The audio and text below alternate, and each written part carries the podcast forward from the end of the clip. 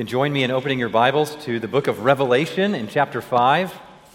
If you're new to the Bible, uh, that's just all the way toward, all the way at the end, and you can find chapter 5 there. And if you're new to exploring who Jesus is and you don't have a Bible, you can find one under a seat nearby, and you can use that in this service, and feel free to take that home with you if you don't own a Bible. Well, we're continuing our global mission series. So, we're taking three weeks to focus on God's global mission through the local church. So, local mission and global mission are both important. Jesus calls us to love our neighbors and to love the nations, the neighbors who are across the seas and around the globe. He calls us to make disciples right where we are locally, and he sends us into the world to go to the nations to make disciples globally. So we don't have to pick one. God cares about both, and so we are called to care about both local mission and global mission. And so I often draw attention to our God's call to our mission locally here among our neighbors. And so we're taking 3 weeks to think more intentionally about our global mission, which has historically been called missions. So that's what the S at the end of missions has historically referred to. It's referring to the global mission of the church. So when you hear the word missions, that's what we're typically referring to.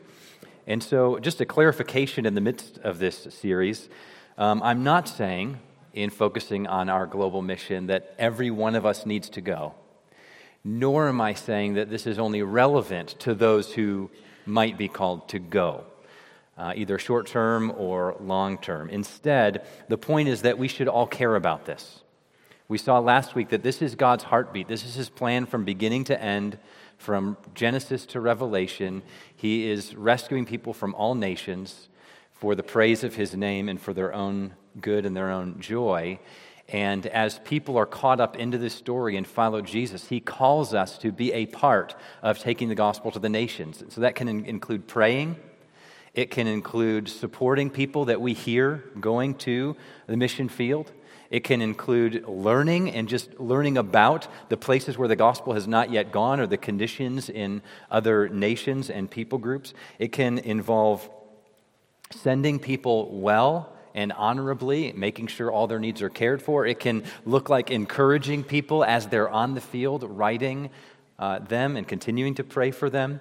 And if it includes learning, I'd encourage you to grab a book about the global mission of the church. There's a couple on the center table in our resource corner out there for you to consider. And I'll have more practical steps to consider next week. But I just want to have that in mind in the middle of this series. So we're thinking this is about um, God giving us a, His heart, helping us to share in His heart for the nations, and then considering all the creative ways in which we can use our lives for the advancement of the gospel near and far.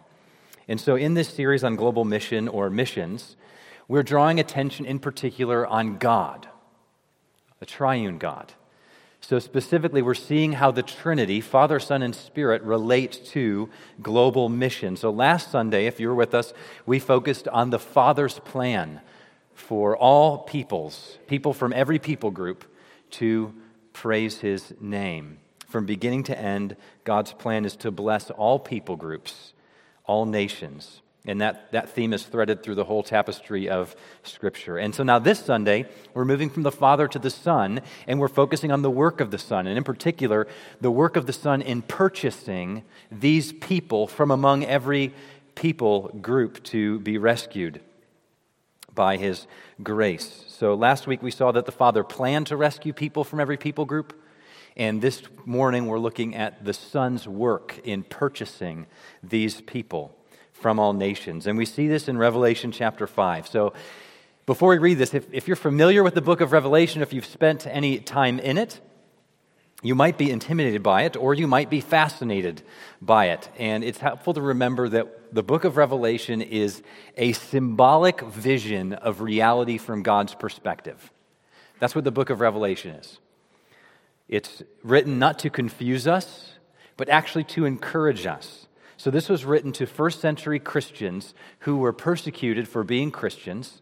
And this is, intent, this is written with the intent to encourage them to keep going, encouraging them to hold fast to keep trusting in Christ. And it does this by giving a symbolic vision of reality, kind of pulling the curtain back to give us heaven's perspective, God's perspective on reality, both now and the future, to help us interpret life from God's perspective so that we can have the fortitude to keep going. And so it does this by drawing attention to Jesus in particular.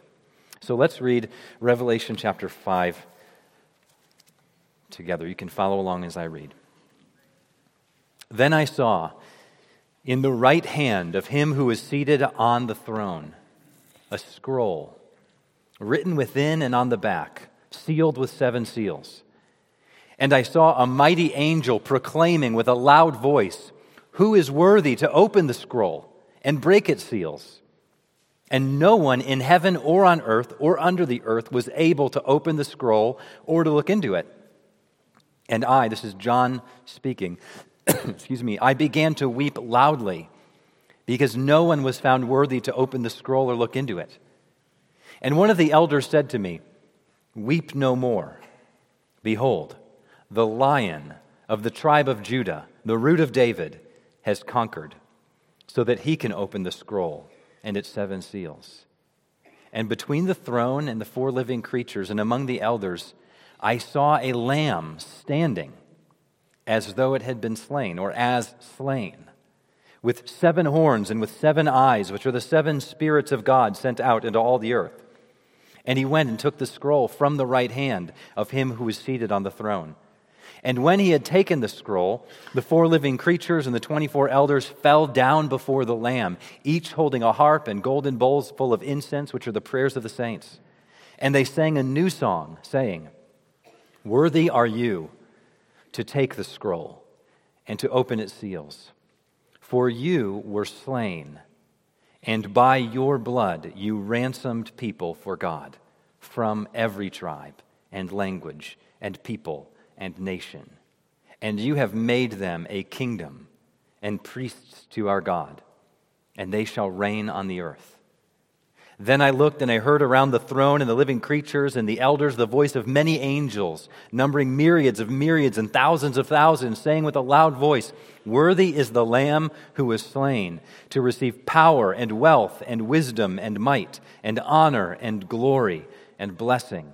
And I heard every creature in heaven and on earth and under the earth and in the sea and all that is in them saying, To him who sits on the throne and to the Lamb be blessing and honor and glory and might forever and ever. And the four living creatures said, Amen. And the elders fell down and worshiped. Let's pray together. Our Father, we are gathered here to hear from your word. And we thank you that your Son was slain for us. And we thank you that your Spirit was sent to bring us to faith and give us new hearts. And so we pray now that you would humble us and encourage us, convict us and strengthen us from your word. Pray this in Jesus' name. Amen. Well, let's just walk through this chapter. And as we move through this vision, we'll be seeing the work of God the Son, Jesus Christ, in global missions. So, first, we see Jesus as the lion who rules over all of history. So we see at the beginning of this chapter this vision of God the Father on the throne with a scroll in his hand. So remember, this is a symbolic vision. God is not literally sitting and holding a scroll. This is a symbolic vision of reality. So, what does this scroll represent?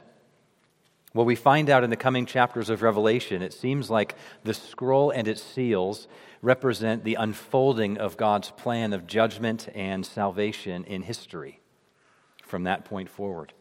It's like the plans for a military campaign, God's plan to destroy everything that's destroying this good, good, good world, and then to set all things right. It's this plan to rescue his people. It's the unfolding of history, and it carries it forward to its consummation. So that's the scroll and its seals. So, what's the problem here? Well, an angel proclaims in verse 2 Who is worthy to open the scroll and to break its seals? Who's worthy to look into this plan and see this unrolled and unfolded in history? No one is able. No one on earth or anywhere is worthy to open the scroll. And because of this, John begins to cry. He's in distress.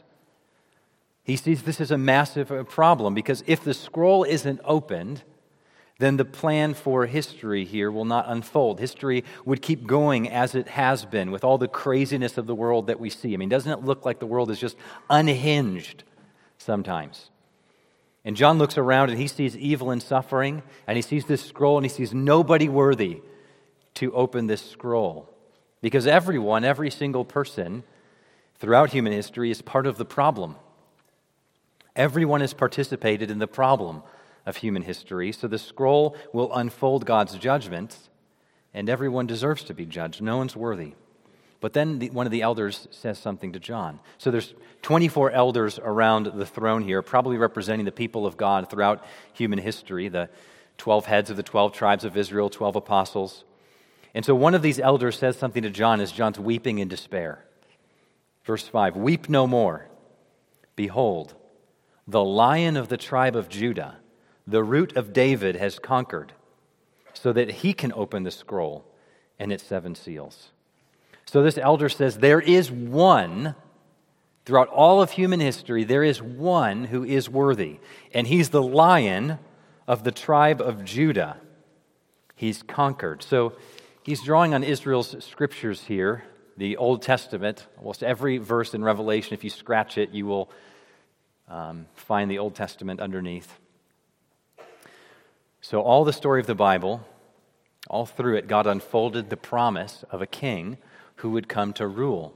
And all the way back in Genesis, this was referred to with imagery of a lion from Judah's tribe.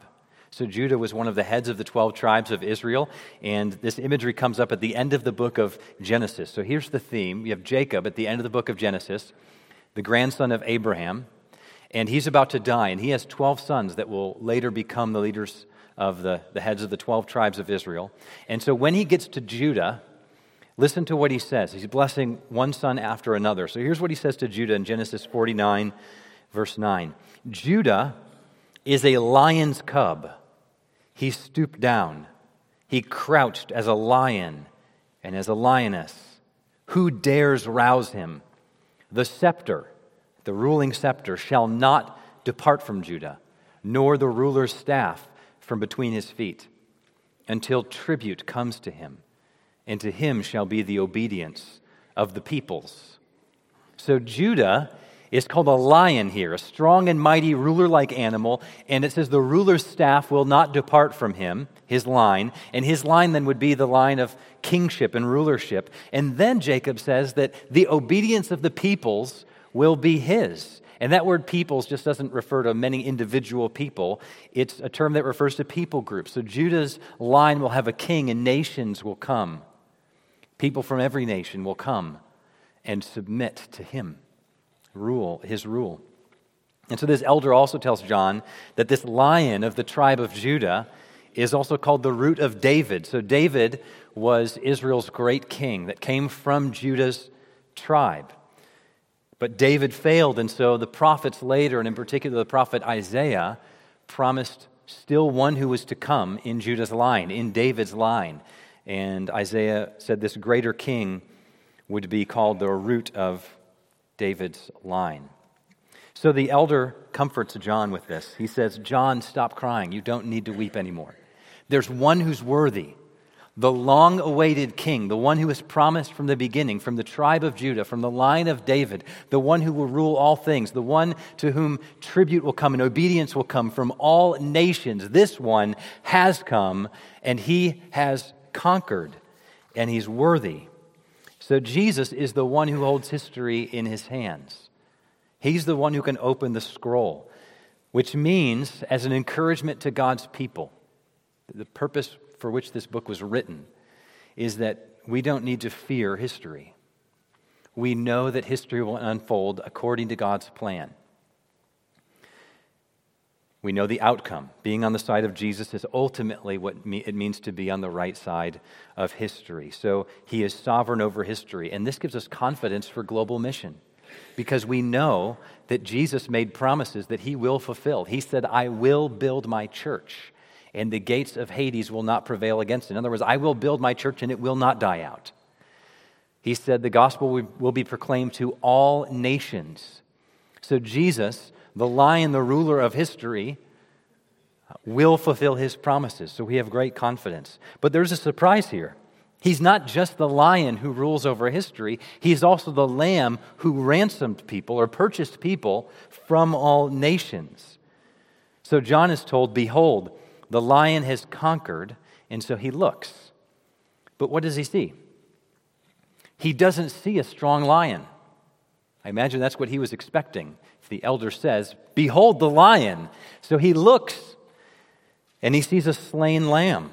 Verse 6, you can read it with me. And between the throne and the four living creatures and among the elders, I saw a lamb standing as though it had been slain or as slain. So John expects to see a lion who's been conquered, but he sees a lamb who was slain. And this lamb, however, he's standing. So he's alive. So remember, this is a symbol laden vision. So what does it mean? Well, it means that Jesus has conquered through his death. He's conquered, but he did it by being slaughtered. He's brought victory, but he's done it through defeat. And so he stands again, having defeated death. So here's a symbol laden picture of the gospel, the good news at the heart of the Bible. Here's the gospel story according to the vision Jesus came like a lion like king from Judah and David's line. And we saw his authority when he was on earth. He casts out demons.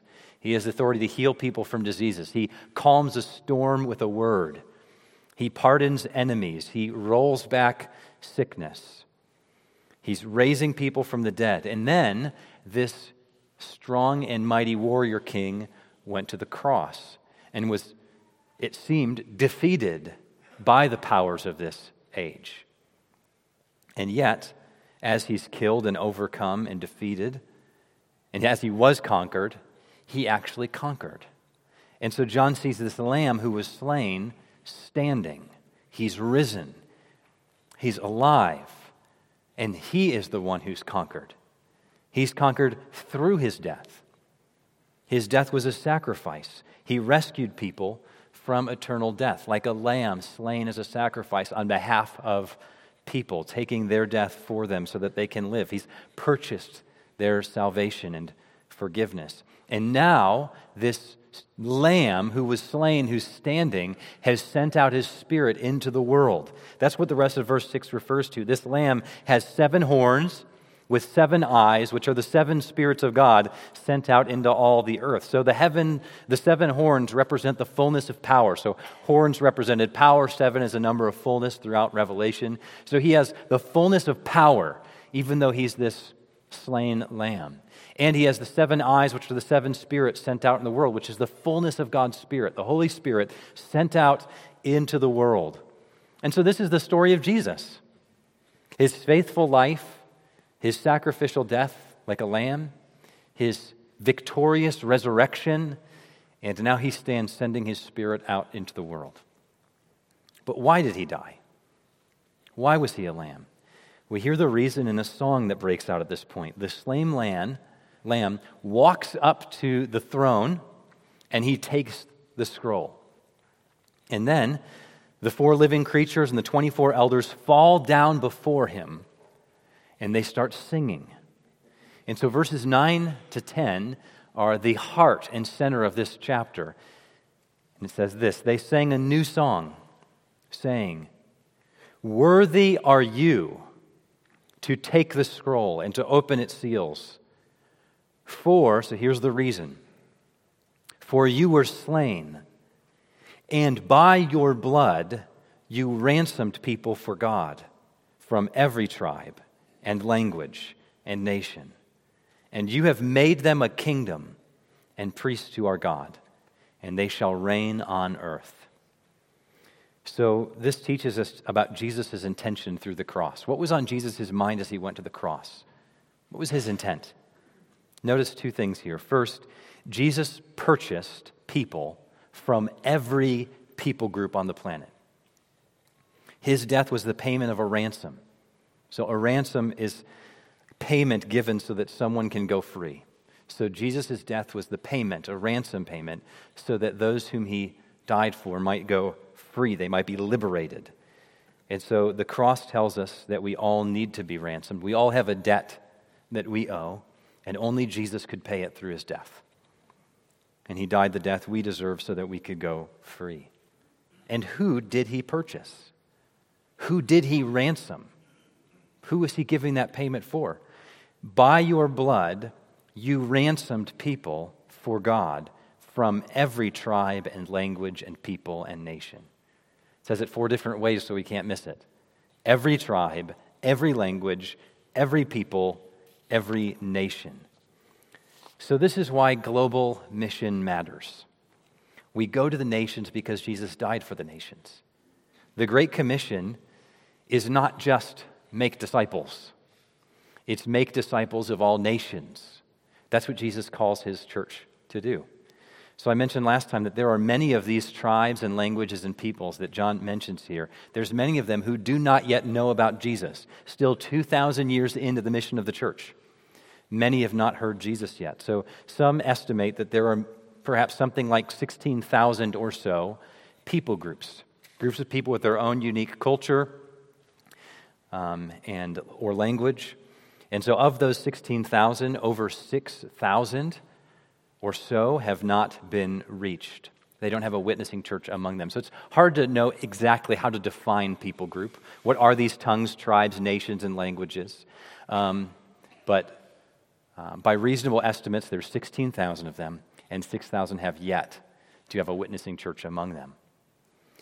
And there are other nations, like much of Canada and Europe, which is, are now uh, largely post Christian. So they, they at one time did have a vibrant witnessing church among them, and now very few people are Christians. And so this leads us to the second thing we learn about Jesus' intention at the cross. He not only ransoms people from every people group, but he restores people to what they were always meant to be. Jesus came to restore our humanity. He, he came to restore our greater purpose and purposes for living. This is in verse 10. Isn't this a striking way to refer to what Jesus did.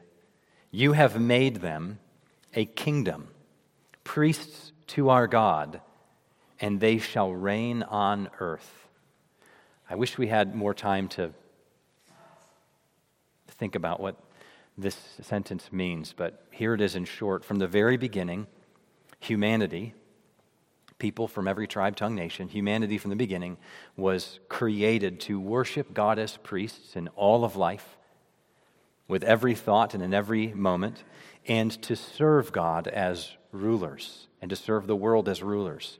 So when God first created Adam and Eve, he commissioned them to rule and have dominion. He made them like a king and a queen over creation. Humanity was to rule faithfully, reflecting God's faithful rule over the world. And he made them to be his priests. He set Adam at rest in the garden to worship God, to obey God, to serve God in the world to enjoy God's presence and then to serve Him in the world. And so we've all fallen away from this purpose of being rulers and being worshiping priests in all of life. All nations have failed in this purpose. Everyone from every nation has failed in this purpose. We don't rule the world as His faithful stewards. We don't worship God as faithful priests. But Jesus died not just to forgive us for our failure, but to restore us to this calling restore it in, right now in everyday life and forever in a new creation to come. So these images of reigning and being priests may not seem to resonate with us much today, right? They seem kind of foreign, don't they? Unless you, you've been marinating in the Bible. But these are actually incredibly relevant to our lives. These are the images that God Himself in His story has given us so that we might understand who we are that our, our identity can be shaped by these images of ruling and serving as kings and queens and priests, as rulers and priests, in all of life. Every part of life has significance. Every moment of life has significance. Every thought in our mind has significance because God has made us for these noble purposes to live in His presence, reflecting His rule, and honoring Him as we serve Him and others in the world. So, the message that we bring people, The message that Jesus sends his church into the world to proclaim is that people can recover the deepest purpose of their existence. They can know God in every moment of life and worship him with this sense of noble purpose. So finally, then, Jesus, he's the lion who rules over history, he's the lamb who ransomed people from every people group. And finally, Jesus is the one who's worthy of his reward. So the singing continues in verses 11 to 14. But now, thousands upon thousands of angels are joining the chorus, and every creature in the universe is joining the chorus. And what are they singing? They're singing a song of praise and worship, and they're singing it to Jesus and to the Father. This is one of the clear places in the New Testament that shows that Jesus is divine. He is God, the second person of the Trinity, and he's worthy of worship. He's worthy of the worship that no one else is worthy of other than God alone. So listen to what they say to Jesus in particular in verse 12. Worthy is the Lamb who was slain to receive power and wealth and wisdom and might and honor and glory and blessing. And then verse 13 both to the one who sits on the throne, the Father, and the Son. To him who sits on the throne and the Lamb be blessing and honor and glory and might forever and ever. So they're singing worship to God the Father and God the Son. And this is saying that Jesus is worthy of the reward of his suffering. He's worthy of receiving worship, right? If he has ransomed people from every tongue and tribe and language and nation, this song at the end is saying he is worthy to receive that worship. He is worthy to have the people that he's ransomed from across the globe praise him and honor him. So, this is a deep motivation for global mission. Here's how there was a German missionary in the 1700s named Nicholas von Zinzendorf. And he was part of the beginning of a church movement called the Moravians. And this church movement became a missions movement. And they constantly prayed for the nations together. And over the course of the 1700s, they had sent over 300 missionaries to the nations and to unreached peoples. And there's, the sto- there's a story of the first two, or two of the first missionaries that they had sent out. Two of the younger missionaries were sent out to the West Indies, and they didn't know if they'd ever return. A lot of the missionaries they first sent out didn't return. They ended up dying in the course of their mission and dying in the early years. But as they sailed away, so just picture the scene this group of Christians who've been praying for the nations, and they send out these two young people. And as they're sent away and the ship's going out, these two young people lift their hands and they shout back to shore and they yell out, May the lamb that was slain receive the reward for his suffering. May the lamb that was slain receive the reward for his suffering. They were meditating on Romans 5, or Revelation 5, probably Romans 5 too. And so this then became the theme of this missions movement. They knew that the lamb had been slain for people from among every people group. And they knew that the Lamb was worthy of the reward of his suffering. And so that motivation of those missionaries is part of our heritage today. So, as we wrap up, I want to share just three additional motivations for global missions. And each of these come from seeing some kind of unexpected combination in this text. They come from holding two things together that we might not expect to put together at first. But when we see that they belong together, when we bring them together, it creates a powerful motivational dynamic for global mission, for our prayers and our giving and our sending and our going and our encouraging the people in missions. So, first, the gospel is both inclusive and exclusive. So it's inclusive in that it's for everyone. Everyone is called to believe. Everyone is invited to come to Christ. And the gospel is for all nations. So every people group, every ethnicity. There's no racial prejudice in the heart of the Lamb. And the gospel should actually abolish any racial prejudice in the hearts of God's people. The gospel is for those in America and those in Yemen. It's for those in China, it's for those in Brazil, it's for those who speak German, it's for those who speak Amharic. It's for those who speak any language and live anywhere. It's for men and women. It's for young and old. It's for rich and poor. It's for those in the first world and the third world. The gospel is incredibly inclusive. And this is why it's been able to enter into so many cultures and transform them from the inside out. Not referring to certain cultures, and Americans have been guilty of this, of taking the gospel along with American cultural baggage and planting that into a culture. That's not what's, what's how it's supposed to work. The gospel itself, this message, is to enter into a people group and take root so the Spirit can transform them from the inside out. The gospel is incredibly inclusive, but the gospel is also exclusive because Jesus, we see in this text, is the only hope for the nations. He's the only one who is worthy to open the scroll. He's the only one who can pay the ransom for people.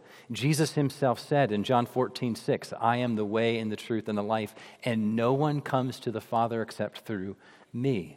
That's why the Apostle Peter, when Jesus was resurrected and, Jesus, and Peter's preaching to people, he said, There's no other name under heaven by which people must be saved. So the gospel is radically exclusive as well. And, and we think of these first Christians, we might think, like we would today, is it arrogant to claim uh, that you, you know the only way? Is it arrogant to claim that Jesus is the only way and there's no other ways? I think if you would have asked Peter, who had experienced the risen Christ and seen the resurrection, he would, he would say, It absolutely is arrogant, unless it's true. Right? Otherwise, it's actually arrogant to deny the truth to people. It's actually unloving to withhold the medication that someone needs when it's the only thing you know that can rescue them. And so these, the, the, early Christian movement was a movement of humility, of acknowledging we, we aren't making this up, we're receiving this, and we're just passing on the message to others. So the gospel is both radically inclusive and radically exclusive. Now, it's both at the same time. So it's bringing them together that the gospel gets its power. So think about it this way Christianity makes an exclusive claim Jesus is the only way but it has an inclusive call. Right? Everyone's welcome to get in on this. And it's this combination that made it such a powerful force in the first century and still today. So the Roman religions of the first century were inclusive at both points, both their claim and their call. So it's doubly inclusive. So they would have tolerated anything that was doubly inclusive as well. So they said, all religions are fine, right? That's an inclusive claim. They also had an inclusive call, and anyone can get in on anything, right? So doubly inclusive. And the Romans would have tolerated Christianity if it was inclusive like they were. And they would have actually tolerated Christianity if they were actually doubly exclusive, if they had an exclusive claim and an exclusive call, because they tolerated the Jewish people in the first century who had that. The Jews had an exclusive claim there's one God, Yahweh and an exclusive call you've got to become Jewish. And the Romans tolerated them because they weren't really a threat to society. They kept to themselves. They, they weren't saying everyone everywhere needs to get in on this. They weren't going forth with an inclusive call. But the powerful dynamic of Jesus' message is that it had a radically exclusive claim. There's no name under heaven by which man must be saved. But then a radically inclusive call. They said, and anyone can get in on this. And they went all over the place to share this message. It's for all classes of people, all nations, and that's what made Christianity a threat to society in some people's minds. So it had this exclusive claim, and they're inviting everyone to get in on it. This is what it made it such a powerful force in the early centuries. So we're tempted in our culture to make Christianity, if we're going to go one way or the other, we're tempted to make it more like the Roman religions. We're tempted to say Christianity welcomes everyone, and there are no exclusive claims. There's no exclusive things to believe, there's no exclusive ethics to practice. But we need to see that when we do that, we're not only denying what Christianity really is and who Jesus really is and what, what his call is, we're actually removing its cultural power. But when we keep these together, then we feel the urgency and the joy of spreading his message to the nations because we believe that Jesus gives us the message that everyone needs to hear and that it's for them. And he welcomes them with his heart. Second, second combination, we see a combination of God's sovereignty and human responsibility here. So we see God's sovereignty in this text. In this text, God holds the unfolding of history in his hands. And when Jesus died on the cross, he purchased salvation for all who would trust him. So global mission is guaranteed to succeed. Do you see that? Verse 9 says that Jesus ransomed people. He accomplished it. He ransomed people for God from every tribe and language and people. So he didn't just die for potential salvation to be offered. He actually accomplished it. He ransomed people for God. He accomplished their salvation, and he did that for people from among every people group. So this is a definite atonement. He actually ransomed specific people for God from all people groups, which means that every people group will end up having people around the throne, which means that the church has incredible hope. And they did from the first century onward when people were in the complete darkness around the globe. They knew Jesus has purchased them and he will bring them in. And Revelation 7 pictures them all around the throne from every people group praising God's name. And so we have God's sovereignty here, but we also have responsibility because people will not be saved unless they actually hear the gospel and turn to Christ. We have a responsibility to go and to bring the gospel to them. So Romans 10:14 says this, "How are they to believe in him of whom they've never heard? And how are they to hear without someone preaching or telling?" So here's the encouragement of holding these two realities together. God's sovereignty doesn't mean we don't go. It means that we can go with confidence. God's sovereignty doesn't negate our missional efforts, it guarantees the ultimate success of them because Jesus has already purchased the salvation of people. It's a done deal. And so God will use our efforts to bring them to Himself. So when we go to the hard places, when we pray for the gospel to reach hard places, when we send people to hard places, we know that the mission will eventually be successful. Maybe not in our lifetime, maybe not in our generation, but eventually people from every people group will be around the throne. So it's our great privilege then to participate with God in this mission. Finally, Jesus is both a lion and a lamb. He's a powerful lion and he's a tender lamb.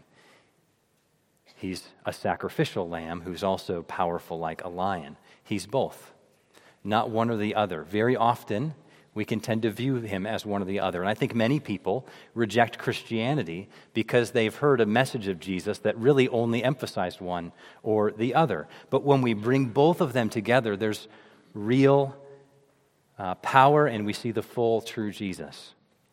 So think about this with me. If we just view Jesus as a lion, then we're not drawn to him in love. We may revere him but our heart won't find rest in Him.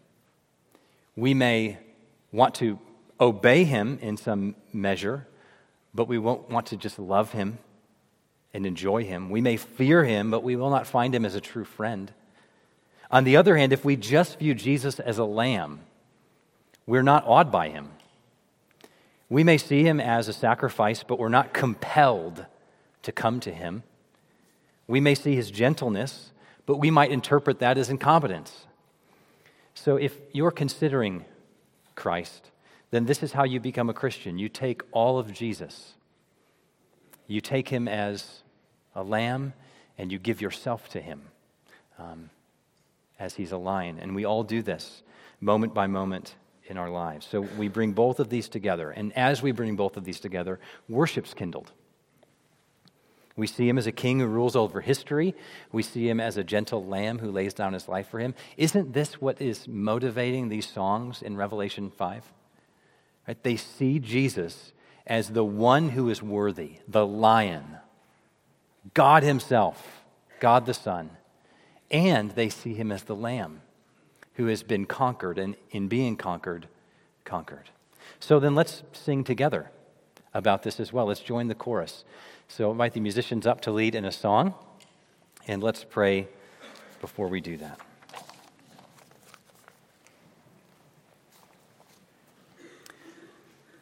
Our Father, we come to you in the name of Jesus, and we thank you for purchasing our salvation through him. We thank you that the Spirit was sent to change our hearts that we might see the beauty of your Son as a lion and lamb. And we pray that you would even now, by your Spirit, cultivate true worship in our hearts, that we might sing to you and join this chorus with hearts filled with thanksgiving and praise. In Jesus' name, amen. And uh,